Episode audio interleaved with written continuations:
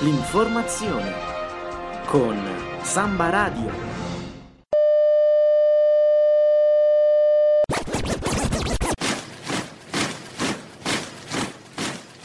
Universitari.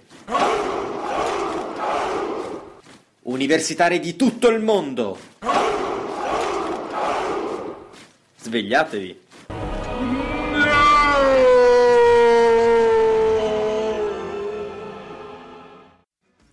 Buona giornata, un caro saluto dalla redazione di Samba Radio. Chi vi parla è Michele Citarta, studente di giurisprudenza e questa che state ascoltando è una puntata di Universitari di tutto il mondo. Svegliatevi, programma di rassegna stampa che alterna le notizie dei principali quotidiani con della buona musica per cominciare in modo informato la giornata prima di affrontare noiosissime sessioni di studio intensivo e prima di frequentare soporifere lezioni. Oggi è mercoledì 26 aprile.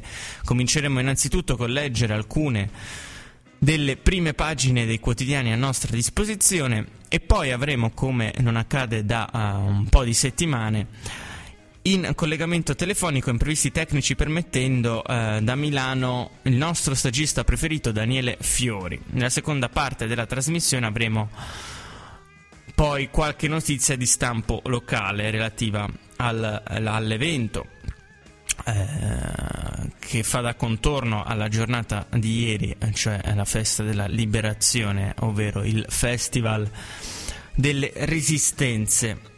Prima di cominciare vi ricordo che per intervenire e seguire meglio la trasmissione c'è anche la pagina Facebook quindi digitate universitari di tutto il mondo, svegliatevi se volete mettete un like. Adesso prima di partire un po' di musica. Questi sono i De Fratellis, Henrietta. Ed eccoci ritrovati con universitari di tutto il mondo.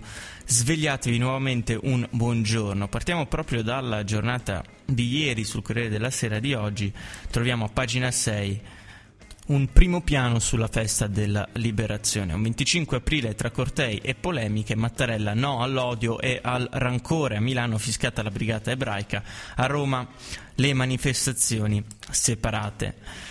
Tante e diverse furono le storie, tante diverse le motivazioni. L'insieme di tutte queste fu la resistenza ed è per questo che ancora oggi, senza odio né rancore, ma con partecipazione viva e convinta ricordiamo quegli eventi così tragici e pieni di valore senza i quali non vi sarebbe l'Italia libera e democratica per celebrare la 72esima festa della liberazione, ricordo di tanti italiani che hanno rischiato la propria vita salvando un ebreo, sfamando un partigiano, nascondendo un soldato alleato. Il Presidente della Repubblica Sergio Mattarella è andato a Carpi, nel vicino ex campo di concentramento di Fossoli, dalla cui stazione partirono 12 treni della morte con destinazione Auschwitz, Buchenwald, Bergen-Belsen, Mauthausen. Eppure anche questo 25 aprile è stato caratterizzato da tensioni, manifestazioni separate a Roma, in piazza da una parte l'Ampi e dall'altra la comunità ebraica insieme al PD con una contestazione alla sindaca Raggia, raggi subito coperte dagli applausi. Ci sono stati fischi rivolti alla brigata ebraica e spintoni tra antifascisti e Casa Pound a Milano, dove ha parlato il presidente del Senato Pietro Grasso. A Firenze l'aggressore l'aggressione a un giornalista del Corriere Fiorentino, mentre la Presidente della Camera Laura Boldrini ha preso la parola a Bologna. In questo clima Mattarella ha scelto di visitare un luogo simbolico, il lager, incarnazione, metafora e sbocco inevitabile di una ideologia e qui ha ribadito che la resistenza fu innanzitutto rivolta morale perché ha spiegato non mi stanco mai di ripetere che dove il fascismo attacchisce alla fine c'è il lager. Mattarella ha ricordato i tanti pezzi della reazione diffusa e corale contro i fascisti e nazisti, partigiani, militari di Cefaloni e soldati che rifiutarono di andare a Salò, gli intellettuali, le staffette partigiane. E poi ha aggiunto il presidente, vi furono uomini liberi che sbarcarono nell'Italia occupata e versarono il loro sangue. E tra questi non possiamo dimenticare i 5.000 volontari della brigata ebraica, italiani e non giunti dalla Palestina per combattere con il loro vessillo in Toscana e in Emilia, ma anche questo 25 aprile i toni non si sono abbassati. È l'ultima liberazione che celebriamo con il governo dei partiti. Il prossimo 25 aprile ci saremo sbarazzati del partito unico dell'ipocrisia, attacca il vicepresidente della Camera Luigi Di Maio. Rimo- risposta di Emanuele Fiano del PD, non faccia la lezione di antifascismo a noi che siamo figli e nipoti di chi è stato torturato, deportato, stuprato, gasato. Passiamo adesso alla notizia principale della giornata, per esempio il Corriere della Sera titola per Alitalia ultimo prestito, poi la venda, Calenda servirà solo a evitare gli aerei a terra. La Repubblica il governo su Alitalia vendita o si chiude, ma Renzi non ci sta. L'ex premier non escludere altre soluzioni, Poletti in gioco 20.000 posti di lavoro. Siamo a pagina 2 della Repubblica. All'Italia arrivano tre commissari, l'azienda va verso lo spezzatino nella terna in pole position Cubitosi, il CDA non ci sarà la ricapitalizzazione, martedì l'assemblea dei soci darà l'avvio all'amministrazione controllata. Il CDA all'Italia ha scelto la strada del commissariamento, il no al preaccordo è passato con una maggioranza schiacciante di dipendenti e a questo punto governo e azionisti all'Italia puntano come promesso verso l'amministrazione straordinaria e la successiva liquidazione senza il paracadute pubblico, se non una congrua somma di accompagno da 300 milioni di euro per mantenere in quota le attività. La prossima settimana l'Assemblea dei soci avvierà le pratiche e l'esecutivo il giorno dopo vedrà azienda e sindacati. L'ENAC da parte sua a breve convertirà il COA, il certificato di operatore aereo, in un documento provvisorio rinnovabile ogni mese proprio per tutelare i viaggiatori. I consiglieri di Alitalia ieri mattina hanno preso atto del NIET dei dipendenti e visto che non è possibile ricapitalizzare la società in assenza del via libera dei lavoratori, già martedì prossimo l'Assemblea dei soci avvierà le pratiche che indirizzeranno in pochissimi giorni il gruppo gruppo aereo verso il secondo fallimento della sua storia. A guidare all'Italia nei prossimi mesi sarà una troica di commissari con Luigi Gubitosi, Enrico Laghi e un terzo nome ancora in sospeso, che potrebbero scegliere una strada più netta rispetto a quella utilizzata per la compagnia di bandiera nel 2008, e cioè procedere spediti verso lo spezzatino delle attività che potrebbero far gola ai concorrenti, qualche aereo, immobili e la forza lavoro fatta da piloti, assistenti di volo, una minima parte e pochissimi pochissimi addetti di terra.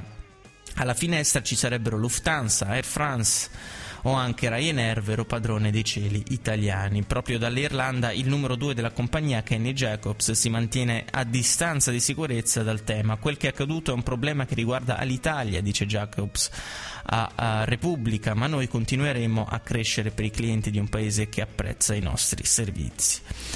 Ma attorno alle spoglie di Alitalia ci sono grandi manovre, gli slot del vettore eh, romano allo scalo di Fiumicino, ad esempio, fanno gola a Vueling, EasyJet e alla stessa Ryanair che potrebbero in poche settimane sostituire i collegamenti di Alitalia verso l'Europa e l'Italia. Ecco perché la progressiva scomparsa della ex compagnia di bandiera non dovrebbe pesare sulla crescita eh, dell'hub che nel primo trimestre 2017, nonostante una diminuzione della capacità operativa del 6% di Alitalia, ha messo a segno una performance positiva del 3%. Dal fronte degli sconfitti arrivano le dichiarazioni di James Hogan, numero uno del gruppo Etihad, al 49% in Alitalia.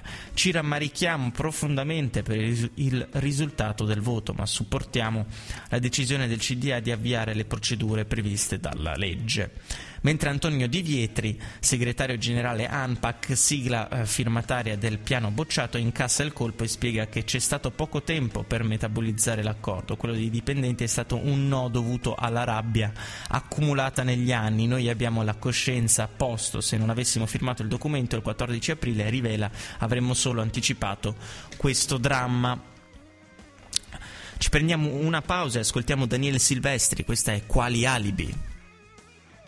Ed eccoci tornati con universitari di tutto il mondo, svegliatevi, eh, siamo in debito della puntata di lunedì e notizia principale era quella relativa alle elezioni francesi. Siamo in collegamento dopo un po' di settimane che non accadeva con Daniele Fiori, il nostro stagista preferito, che eh, appunto ci parla un po' delle elezioni presidenziali in Francia. Buongiorno Daniele.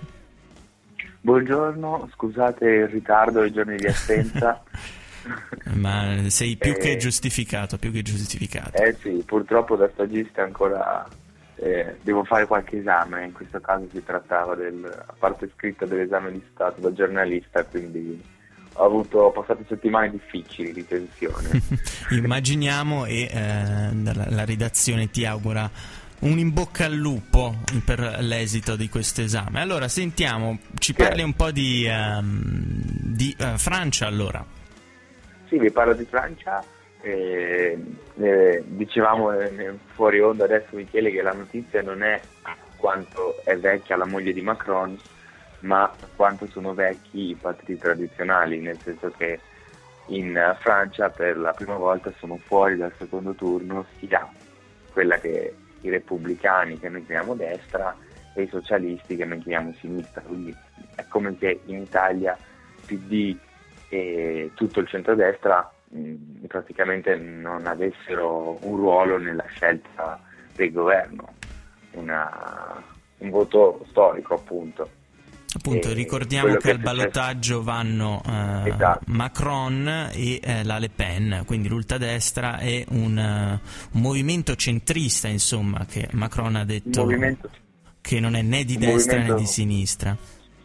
Esattamente, Macron è un figlio del Partito Socialista, ma ha deciso poi di lasciare il Titanic che stava fondando, infatti hanno preso veramente le briciole alle elezioni e di fondare il suo movimento e Marsh che eh, giocando diciamo sul, sull'essere anti-establishment ma moderato e di centro eh, è riuscito a convincere i francesi, soprattutto nelle grandi città, perché la protesta che ha saputo cavalcare la Le Pen ha avuto un grande successo nelle periferie, eh, ma per esempio a Parigi dove pure ci sono stati materialmente gli attentati che hanno sconvolto la Francia, la Le Pen non è andata oltre il 5% e ha saputo appunto cavalcare più che altro le difficoltà economiche, forse più che la paura e l'insicurezza,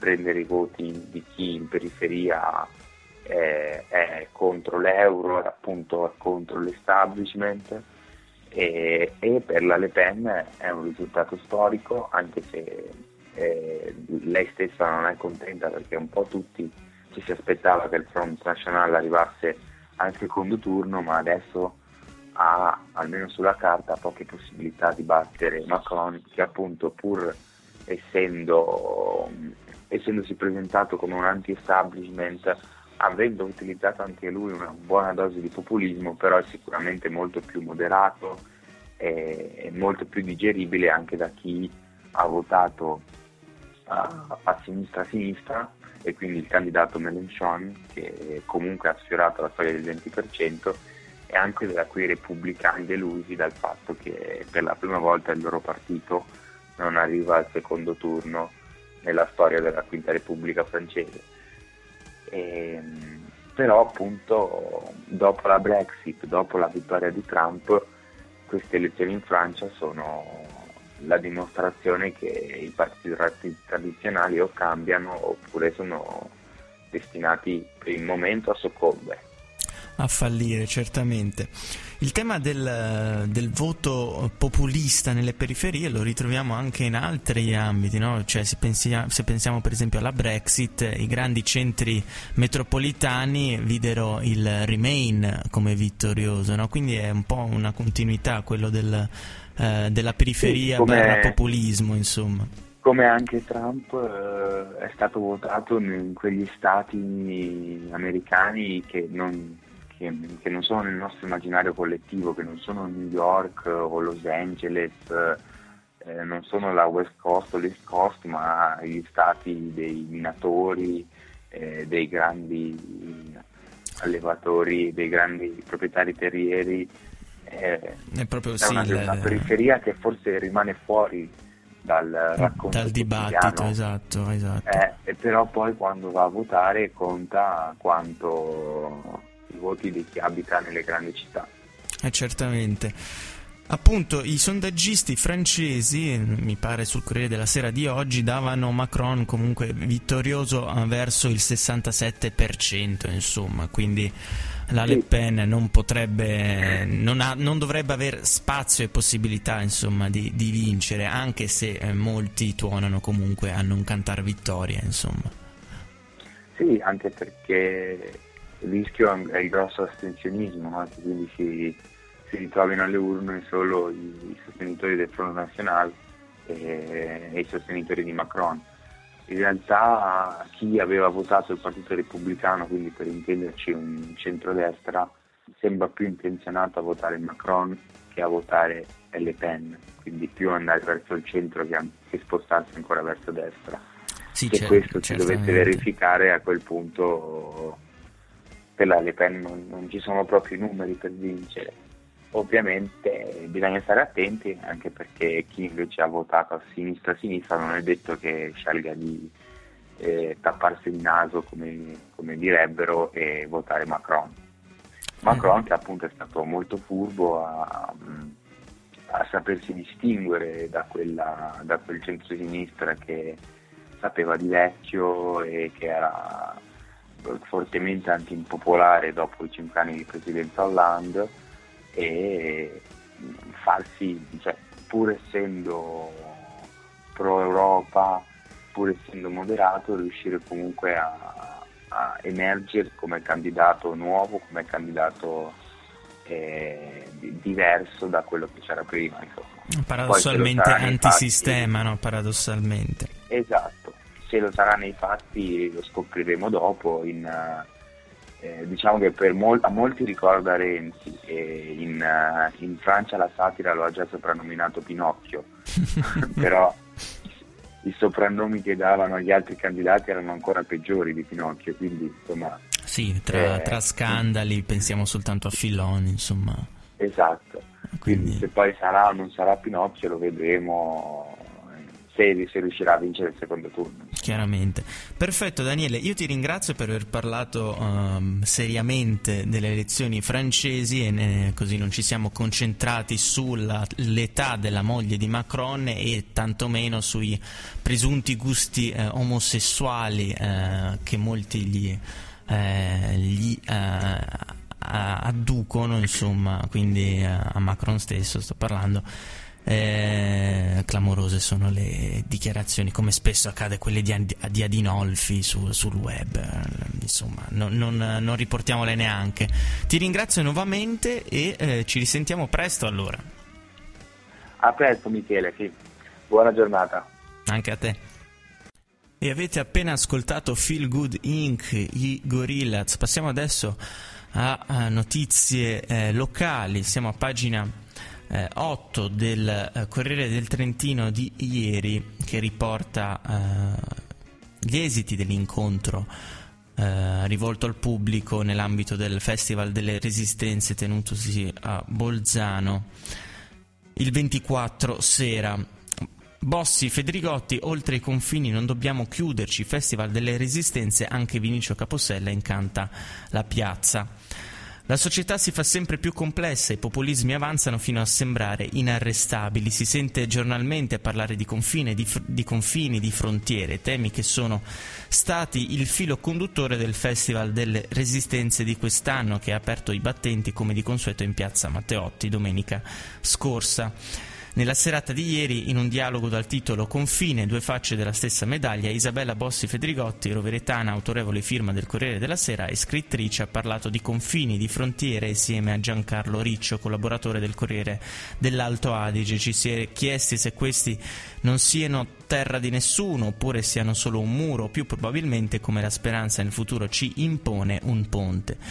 Confine mi sembra Qualcosa di naturale che nessun uomo ha costruito, esordisce Isabella Bossi Fedrigotti, il confine ci invita a superarlo, frontiera invece mi fa pensare ai controlli, al filo spinato, se penso al confine mi viene da pensare al Brennero, eppure da qui sono passati eserciti, papi, mercanti, il Brennero da sempre è stato fondamento e passaggio dell'Europa, ogni volta che si minaccia di costruire barriere per me è uno sgomento. Inclusione ed esclusione sono ormai un confine molto labile. Alle notizie di sbarchi di migranti sulle coste europee si sentono sempre seguire parole come aprire o chiudere, noi o loro, termini apparentemente innocui, dietro i quali però, se applicati alla lettera, si celano conseguenze ben eh, diverse. Le parole sono molto importanti, prosegue la giornalista. Noi siamo le parole, le parole sono lo specchio di noi. Spesso la chiusura sembra una soluzione, allo stesso tempo sentiamo parlare di apertura con frasi retoriche, politically correct, l'apertura è il sogno, la speranza, il futuro. Abbiamo spesso la tentazione di dire che bisognerebbe chiudere, ma non si deve chiudere, chiudere significherebbe mettere eh, sacchi di sabbia intorno a noi. Sono molti a chiedersi però quanto bisogna aiutare e perché quando non si aiuta automaticamente si viene etichettati come razzisti. Questa è una domanda alla quale non so rispondere, commenta Isabella Bossi Fedrigotti, che oltre alla sua attività di giornalista e scrittrice per due volte a settimana insegna la lingua italiana in un centro profughi milanese. La generosità che intravedo tra i tanti volontari e le persone che incontro giornalmente mi fa però ben sperare.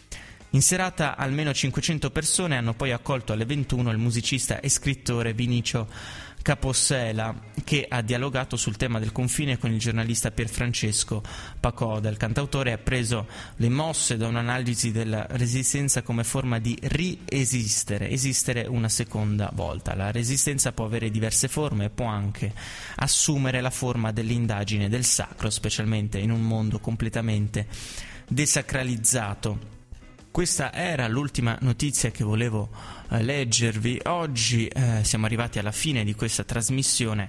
Prima di salutarvi vi segnalo il programma del palinsesto di Samba Radio.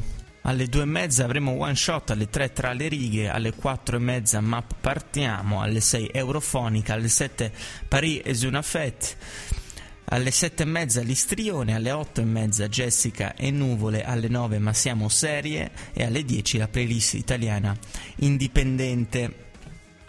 Io vi ringrazio per essere rimasti in ascolto e vi ricordo che la prossima rassegna stampa sarà dopodomani, eh, il 28, venerdì 28 aprile, sempre alla stessa ora, cioè alle 9. Nuovamente buona giornata, vi si augura, seppur piovosa, e buono studio da, da me Michele Citarda e dalla redazione di Samba Radio. L'informazione con Samba Radio.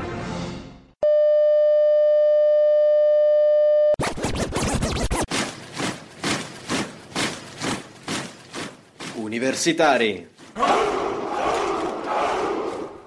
Universitari di tutto il mondo. Svegliatevi.